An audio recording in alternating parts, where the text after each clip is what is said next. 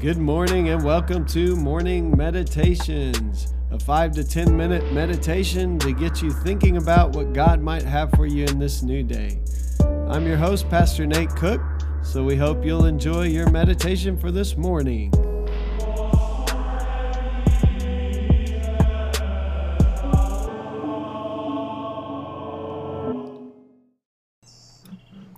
Hey, this is Pastor Nate, and welcome to your meditation for today.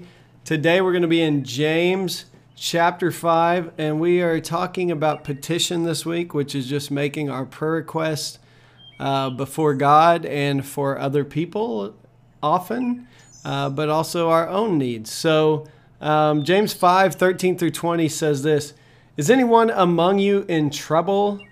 Let them pray. Is anyone happy? Let them sing songs of praise. Is anyone among you sick? Let them call the elders of the church to pray over them and anoint them with oil in the name of the Lord. And the prayer offered in faith will make the sick, sick person well. The Lord will raise them up. If they have sinned, they will be forgiven. Therefore, confess your sins to each other and pray for each other so that you may be healed. The prayer of a righteous person is powerful and effective.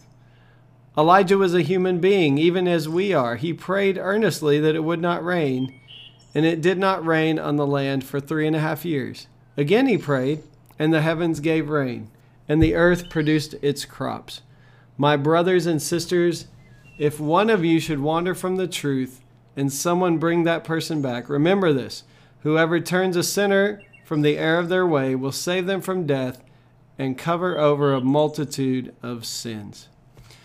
So, yeah, I think this passage often gets hijacked by one phrase in there, and that is um, Is anyone among you sick? Let them call the elders of the church to pray over them and anoint them with oil in the name of the Lord. And the prayer offered in faith will make the sick person well. The Lord will raise them up. So I think, you know, there's a couple different ways it gets hijacked. First of all, um, people who are kind of in the health and wealth movement would say you just have to have enough faith and you'll be made well. It's right there in Scripture. You can see it for yourself that if you have faith and you call the elders of the church, uh, that prayer will heal them and they will be raised up. And then the other way it gets hijacked is some of us who might be more skeptical, and I'll put myself in that camp, um, would say, okay, well, yeah, we know that doesn't always happen. So let's just disregard this thing altogether. I think both of those extremes are a little bit dangerous for us. So, just to be honest, I've struggled with the extreme of, hey, um, I don't know what to make of this passage, but I'm not going to really just focus on it a whole lot because um, I know that it doesn't always work that way. Um, so, I think I think what we need to do is look at the passage in its context um, and first of all, the idea here is um, that prayer is really important in all aspects of our life. So, are you in trouble? Then pray. Are you happy? Sing songs of praise. Are you sick? Then pray. I mean, it's it's a whole bigger picture. Um, and I think the the other part that we just skip over is, therefore, confess your sins to one another and pray for one another that you may be healed. I mean, I never hear anybody preach about that part of this passage very often. And so there's an idea in which we need to be vulnerable and honest and real with one another at church. Um, and that's a tough thing to do in any society, and especially in ours. We're really good at being Facebook friends or acquaintances, but when you start getting into those deeper levels of relationship, it gets pretty messy. And and what I've seen in church is often people then just run away from one another uh, because there's a lot at stake when you begin to confess your sins one to another and bear one another's burdens. And so sometimes people just walk away, and it becomes very difficult because it's just too close and too personal. So I think before we just jump into the healing part of it, we should we should understand there's there's a lot more in here than that. But I think what the whole passage is trying to tell us is that prayer matters. And there's this whole next part about Elijah being a human and praying, and, and it didn't rain um, for three and a half years. And then he prayed again, and it started raining again. Um, and so uh, there there's this sense in which some of us can become uh, hopeless, if you will. We can think, well, what does it really matter if I pray? God's going to do what God wants to do. But somehow and for some reason, God chooses to partner with us.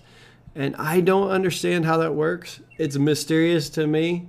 Um, but I do know that it's true. And I know that, that throughout Scripture and throughout my own life and throughout history, that when people pray, things happen. More coincidences happen when we pray.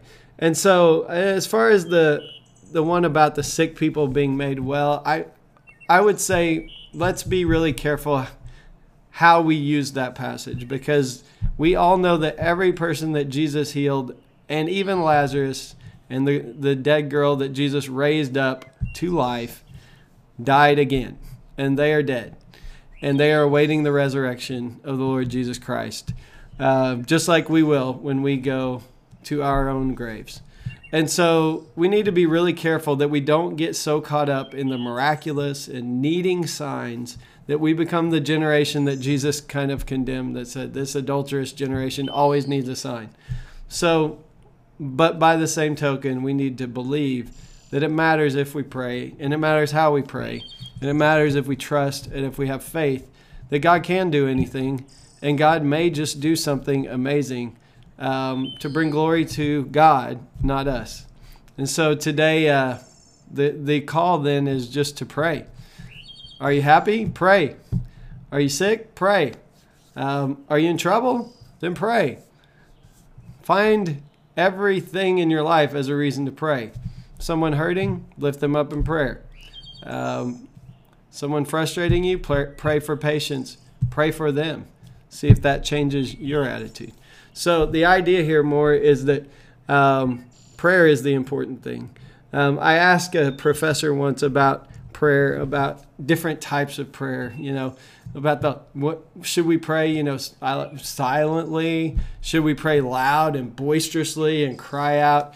And the professor said to me a very wise thing. Said, "I just know that more prayer is a good thing."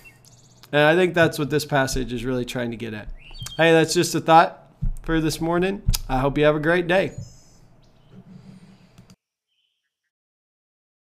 Well, thanks again for joining us for this morning meditation. Hey, do us a favor rate us on iTunes or even leave some feedback about our podcast so that other listeners can know how much you enjoy your morning meditations.